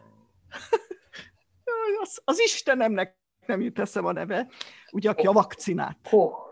Nem, nem, nem, nem, nem, hát az, nem. ez 20. század. Jaj, de fie vagyok. Na hát mit kaptatok? Svájcer. Tessék? Svájcer. Svájcer. Szabin. Szabin. Szabin, a Szabin Szabin. Igen, Szabin. Szabin. Szabin. Ezt ugye ti is megkaptátok. Igen. A vakcina, amire most is várunk, csak hál' Istennek ez örökre szóló vérettséget jelent. Ugye én, amikor én megkaptam, akkor ez még messze nem volt, én ugye ősrégi vagyok. Úgyhogy, de a Szabin az, az, az, az megoldotta egyszer mindenkorra, de hát annyiban, hogy olyan szerencsés, hogy nem mutálódott tovább. Mert mai napig a vírus van, tehát vírust valóban nem lehet eltüntetni, csak így módon védetté tenni az embereket, de ahol ezt nem teszik, például akár közelünkben, Romániában is vannak olyan helyek, ahol nem teszik, ott bizony egymás után betegszenek meg, és örök életre ugye látható nyoma marad, ha egyáltalán élve maradnak ennek a szörnyűségnek. Van, látom, azért egy kérdést is felírtam, hogy meddig tartott Odesszában ez az 1970-es karantén? 44 napig tartott, és ö, ö, szeptember ö, 9-én, most úgy emlékszem, leellenőrzöm, hogy szeptember 9-én oldották föl, de uh, szeptember 16-án oldották föl, tehát augusztus 6-án rendelték el, szeptember 16-án oldották föl, de ez nem azt jelenti, hogy addig terjedt, hanem szeptember 16-án már x napja nem regisztráltak. Aha. Hát, kialakult egy ilyen nyáj immunitás szerűség? Hogy, a, hogy lesz, abba maradtak? Nem tudni erről. Hát, ezt a részét ezt nem néztem uh-huh. meg, hogy, hogy vajon hogy ott az oltással hogy volt, ez csak mm. az 59-es esetnél, vagy az 1960-as esetnél találtam erre adatot, hogy mennyi embert beoltottak. Az, azt akarom csak mondani, hogy 75-ben is visszatért, ezt csak onnét tudom, mert pont a Hetényi Zsuzsának tavasszal jelent meg a literán egy ja, karantén része, és az a 75-ös fertőzésről szól, kolera fertőzésről és kórházi tartózkodásról, és pont e, emiatt az írás miatt nemrég kapott szép, azt hiszem szép díjat. Igen, olvastam én is ezt. Igen. Ez a, még mindig olvasható a literán egy ilyen, hát mondhatnánk azt is, hogy egy sajátos visszaemlékezéses karanténnapló a karantén időszakban, egy karant, nem karanténos helyzetről, de hát a kórházba zártságról. És, és oda történet. Igen, hogy milyen körülmények között volt kénytelen átvészelni Zsuzsa ezt, ez képesztő. Szóval, de... ebből, ebből én azt szűrtem le, hogy gyakorlatilag a, maga a kolera az ott sokáig az odesszaiakkal együtt élt. Uh-huh. Hol fellángol, hol visszatér. Igen, ott egyébként ebben az 1970-es járványjal kapcsolatban ott konkrétan azt olvastam, hogy ez valami olyan ritkább típus a, a kolerának, ami kifejezetten víz, közvetítéssel terjed. És hát mivel Odessa egy kikötőváros, amúgy azt is gondolják, hogy valószínűleg tehát konkrétan oda, Odesszába és Kersbe valamilyen Iránból érkező hajón érkezett be akkor konkrétan 1970-ben ez a vírus, de hát tudom én, Asztrahányban meg, mert ugye Asztrahány nyáron, tehát 70 nyarán, júliusában Asztrahányban is egy, egy súlyos ilyen járványfészek volt, szóval tehát hogy ez így a vízzel összefüggésben marad, akkor ezek szerint nagyon fenn, meg a, például az 1970-es odesszai megbetegedések zöménél azt tudták kimutatni, hogy ott fürödtek a tengerben az emberek olyan helyeken, aminek a közelébe szennyvizet vezetnek be, vagy vezettek be akkor, nem tudom ez hogy van de hogy akkor, ahol szennyvíz folyt be a tengerbe, és akkor annak a közelében, akik fürödtek, azok, azok között volt a legtöbb, azok közül került ki a legtöbb megbetegedő. Jó, még kérdés, hozzászólás, megjegyzés én csak azt szeretném mondani, Zsuzsi, köszön, tudom, hogy nem ezért készültél ez az előadásra, de minden kérdésemet megválaszoltad. Ja, köszönöm szépen. Döbbenet. Gyakorlatilag gyakorlatilag az Ulicke csak a lírát tette hozzá. Tehát, hogy a sztori, hogy ennyire minden, hát hogy ennyire minden elemében ez döbbenet, tehát még az a sztálini levél is. Van. Igen, meg hogy az, hogy ugye Májernek hívják az Ulickája könyvben, az, hívják, az eredeti igen. szemét meg Berlinnek igen, hívták, szóval igen, igen. Igen. De uh, ugye én ezen gondolkoztam, hogy 78-ban miért jutott, e, vagy azt persze nem tudjuk, hogy ő tényleg 78-ban írta ezt a művet Ulickája, vagy ő csak akkor adta be erre a vagy ezt azért írta, hogy beadja erre a kurzusra ilyen jelentkezési anyagként? Meg be is kapcsoltam, de hát még... Ja, most a Gyuri próbálkozik a hangjával. Igen, próbálkozom, nem csak a hangommal, hanem szeretettem köszönteni a, a csapatot, és tulajdonképpen én nem vagyok kutató, mint tudjátok, de egy apróságot azért említenék ehhez a témához, Gyuri, nem. nagyon halkan hallunk. Hát erre, ezzel nem tudok segíteni. Nem? Jó, akkor fülelünk. Tehát 1970-ben, ugye én Harkovban voltam egy nyelvi előkészítőn, mielőtt mentem, megkezdtem volna a tanulmányaimat Moszkvában, Harkovban másfél hónapig, és július 15-én kiérkeztünk. Az első dolog az volt, hogy kettőször lepöröztöttek minket tetőtől talpig, mert hogy Európából jöttünk, tehát onnan csak behozzuk a fertőzést. Ezen jókat nevettünk, hát bosszankodtunk, de semmi gond, mert hát fiatalok voltunk, és inkább nevettünk, mint bosszankodtunk. Túléltük. Na, eltelt tíz nap, és egyszer csak teljesen zavarodott dolgok kezdtek történni, és ott, ahol laktunk, az egy a Harkovi Állami Egyetemnek a kollégiuma volt külföldiek számára.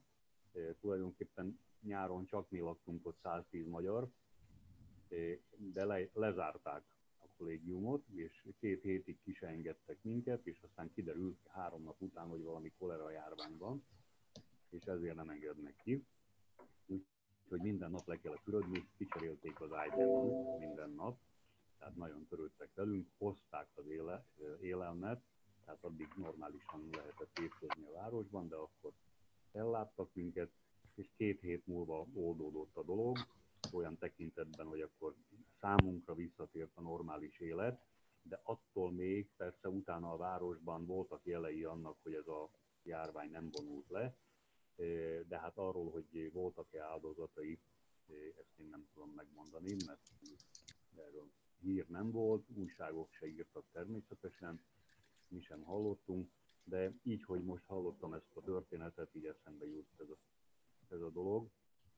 Ez, és még csak egy apróság, hogy egyébként ott a helyiek azt mondták, hogy minden évben volt valami járvány, hol kolera, hol más, aminek csak az az oka, hogy hát délről teljesen védtelen volt az a terület, tehát akár a Kaukázusból, akár máshonnan, akár állati, akár humán járvány szinte minden évben betört, és ez ott azért elég nagy pusztításokat végzett.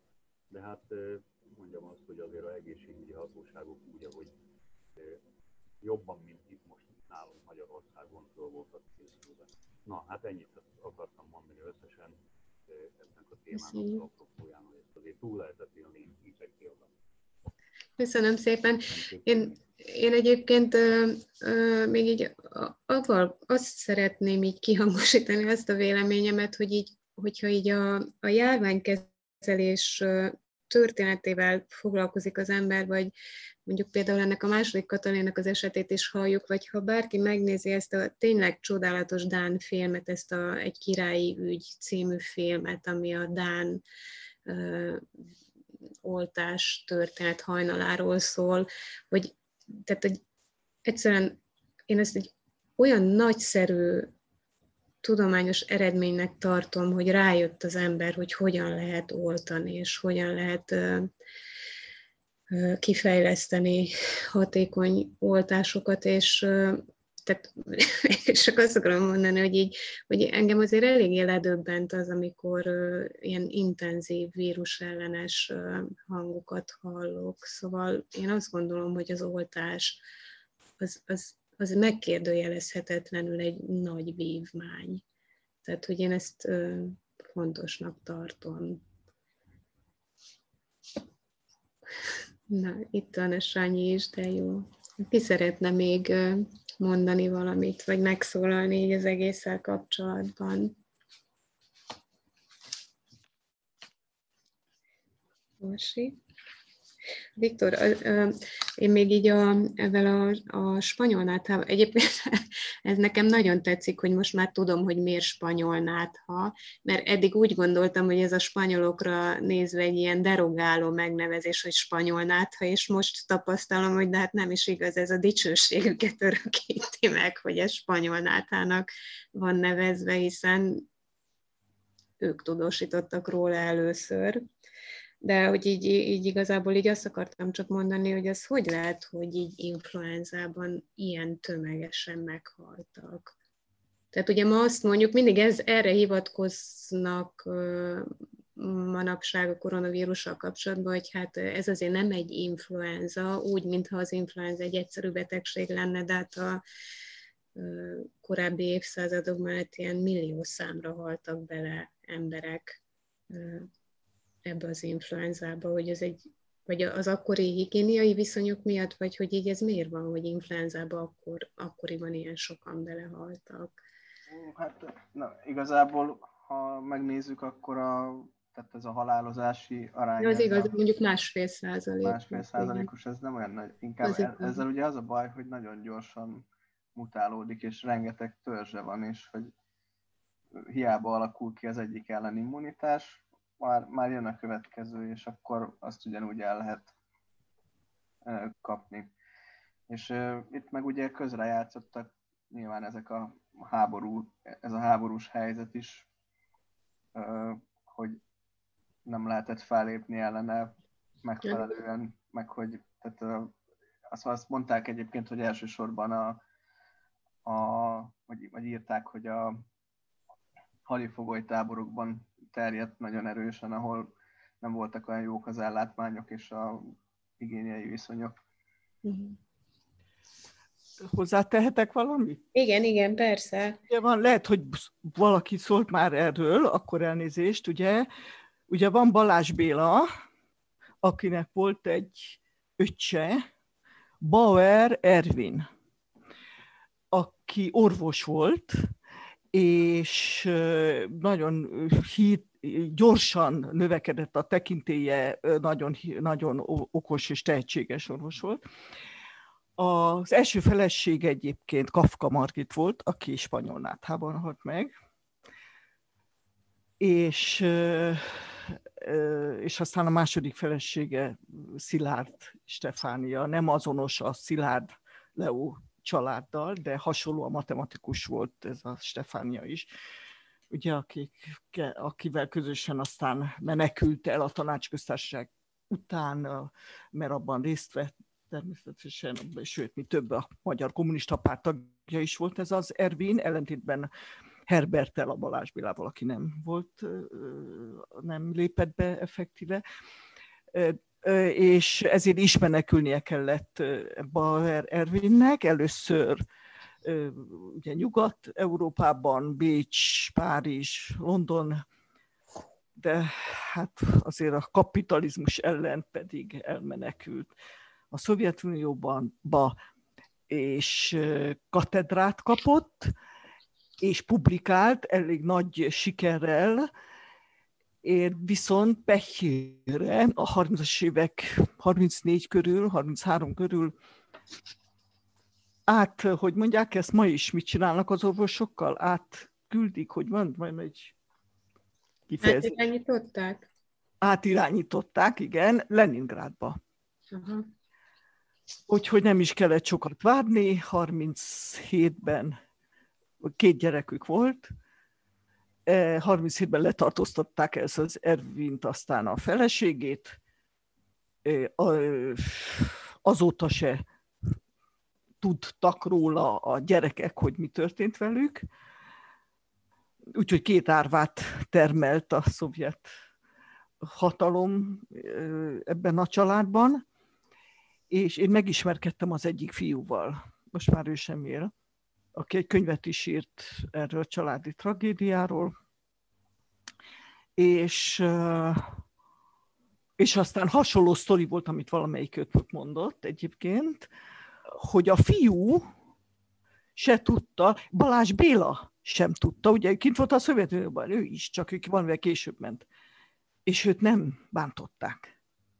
Ez kérdés, hogy mit kellett neki ezért tenni, hogy békén hagyják, többféle elmélet van, de, hozzá, de viszont, és többek feltételezik, hogy, a, hogy az öccsének a halála, azt az öccse volt hirtelen, nem, báty, bátyja volt, igen, öccse, hogy az öccsének a halála lában esetleg része lehetett a Béluskának ezzel én foglalkoztam ez a dologgal, és, és hát, hát nagyon kíváncsi voltam.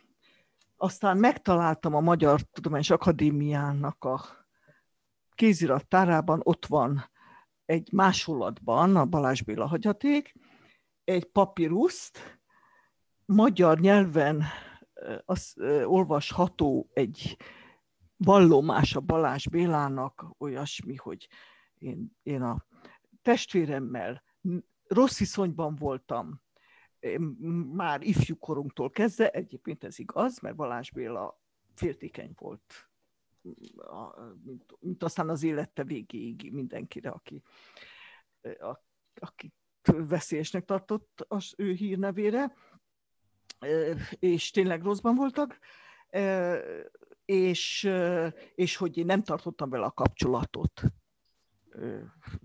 a Szovjetunióban sem.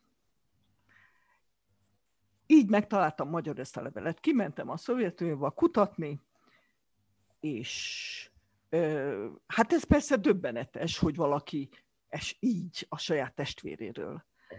De, és megkerestem a, az Ervinnek még élő testvérét, ö, fiát, egyik fiát, aki egyébként Péterhofban lakott. És készítettem vele egy interjút, mert féltem vele találkozni, mert hiszen is én hallottam ezt a szörnyűséget, és vajon ő hogy fog erre reagálni, hogy én az apja gyilkossáról akarom őt kérdezni. És, de hát lesz, ami lesz. És elmentem, már ahogy beléptem, meghökkentem a falon egy óriási Balázsbira fénykép. Na gondoltam akkor, itten, nincs baj, és valóban én ezt lehalkítom, én ezt most nem kikapcsolom, hogy a francba kell, igen. És akkor elkezdtünk beszélgetni, és ő nagyon érdekeset mondott, hogy, hogy értsem meg, bár nehéz ezt felfogni egy európai embernek, hogy azt a rendszert átélni, abban a rendszerben élni, eh, tényleg nehezen felfogható. És, és Balázs Béla semmi rosszat nem tett ezzel a vallomással, amit én akkor mondtam el neki ő nem tudott erről korábban. Semmi rosszat nem tett, mert hiszen nem is tehetett volna más. Ő mit tett? Magát mentette meg. de nem hathatott volna semmiképpen a, a bátyjára, az öcsére, sorsára. De akkor ő még nem tudta, a fia, az árva fiú, hogy mennyire igaza van, ugyanazt történt, mint amit ti mondtatok, amikor Balázs Béla írta ezt a meg, testvért megtagadó levelet, akkor már több éve halott volt az Ervin. Tehát úgy, tá, úgy tehát ezt nem tudta, hogy már rég nem élt az, akit ő megtagott. Tehát nem, tényleg nem árthatott neki tulajdonképpen.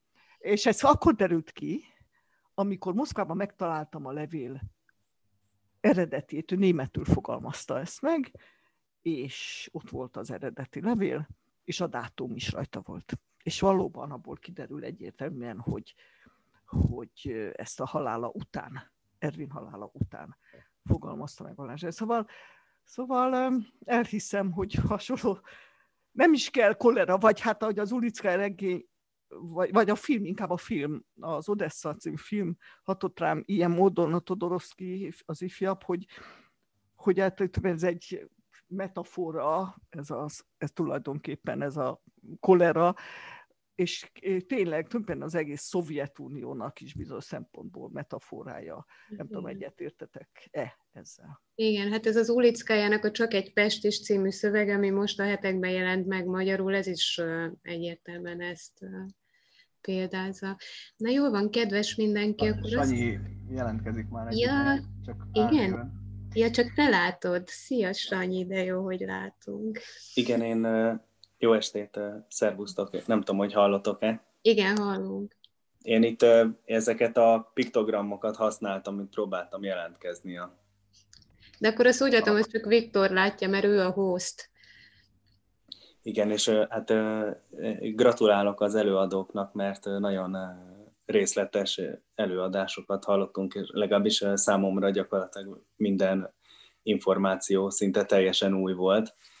És ami, ami számomra megdöbbentő volt, az az, hogy, hogy milyen sok hasonlóság van a, a mostani járványhelyzettel kapcsolatban, a, kapcsolatban, amiről szerintem a legtöbbet, vagy a legtöbben mindannyian csak most szembesültünk, vagy most tanultuk meg ezeket a dolgokat, amik, amik ilyenkor, amikkel ilyenkor szembesül a, az ember, és én pont emiatt azt kérdezném az előadóktól, tudom, hogy, hogy, hogy most senki sem virológus, meg mindenki virológus egy kicsit, de hogy az érdekel engem, hogy mi az, amit ti láttok, amit ezekből az, az általatok előadott esetekből így tanulságként, vagy párhuzamként vonni lehet a jelenlegi helyzettel kapcsolatban, aminek, ami ez arról jutott eszembe, hogy amit Viktor mutatott, volt egy ilyen, egy ilyen ábra, amiben három hullám volt látható, azt hiszem a spanyol náthával kapcsolatban,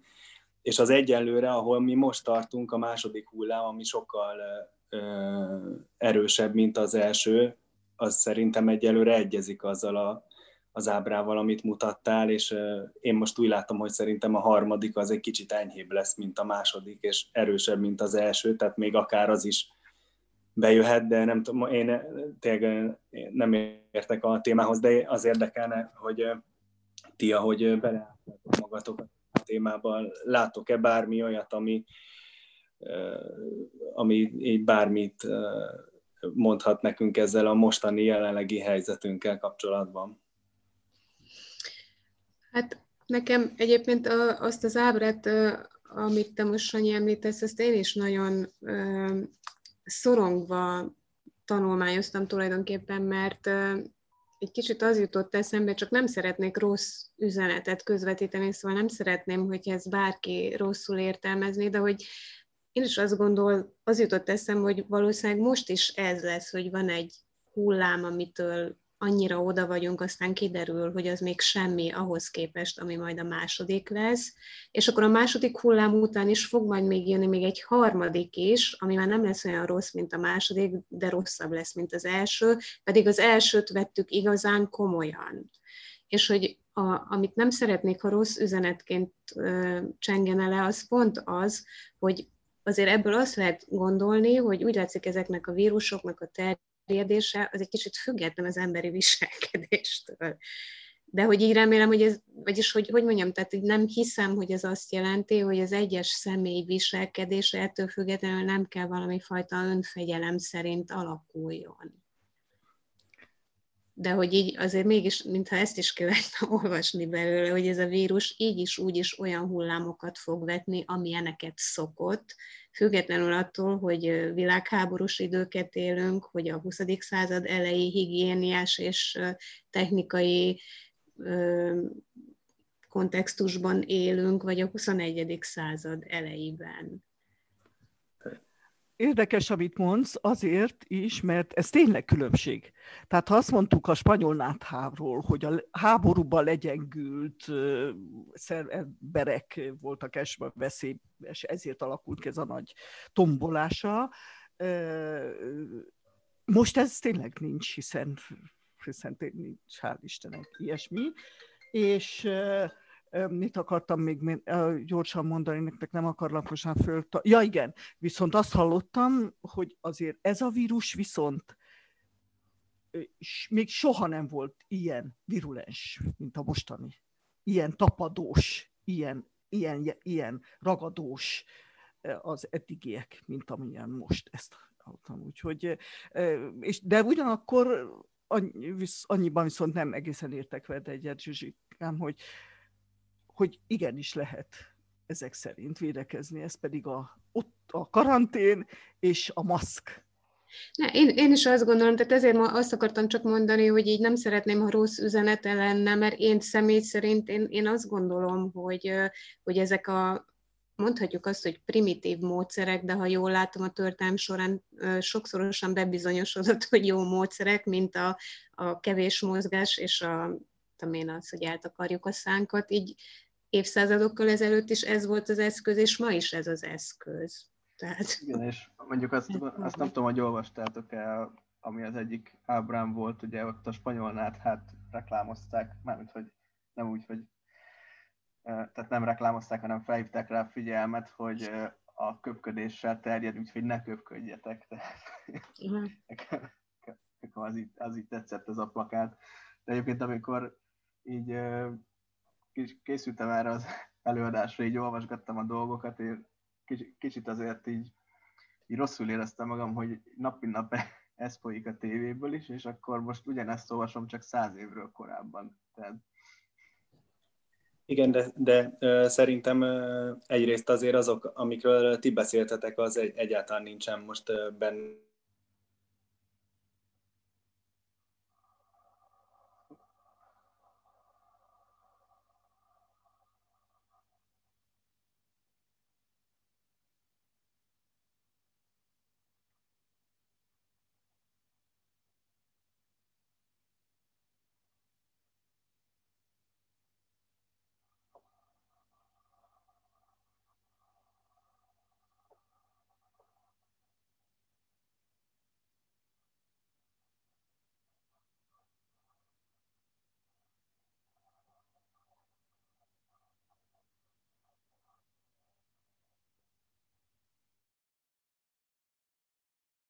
van, ami javult, van, ami negatív hatással van.